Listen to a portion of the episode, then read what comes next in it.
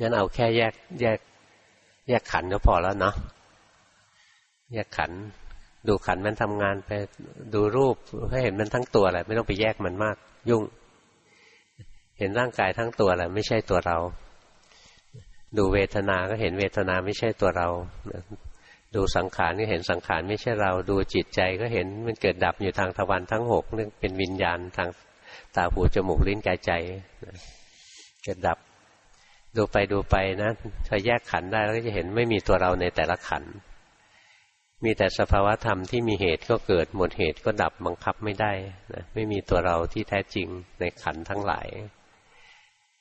ไปฝึกเอานะงั้นคนไหนยังรู้ตัวไม่ได้ ก็ฝึกรู้สึกตัวให้ได้ คนไหนรู้สึกตัวได้แล้ว ฝึกแยกขันพอแยกขันได้แล้วก็มาเรียนเรื่องวิปัสสนาได้ แยกขันได้ยังไม่ขึ้นวิปัสสนานะ ต้องเห็นไตรลักษณ์ของแต่ละขันถึงจะเป็นวิปัสสนาเพราะหลวงพ่อบอกแล้วต้องเห็นไตรลักษณ์ถึงจะเป็นวิปัสสนา ไม่ใช่เห็นขันแล้วเป็นวิปัสสนานะ ยังไม่ถึง การที่เราเห็นขันเราเพ่งอยู่ที่ขันเป็นสมถะนะงั้นกว่าจะขึ้นวิปัสสนาไม่ใช่ง่ายนะบางคนไม่เข้าใจนะไปเพ่งขันอยู่ด้วย เพ่งท้อง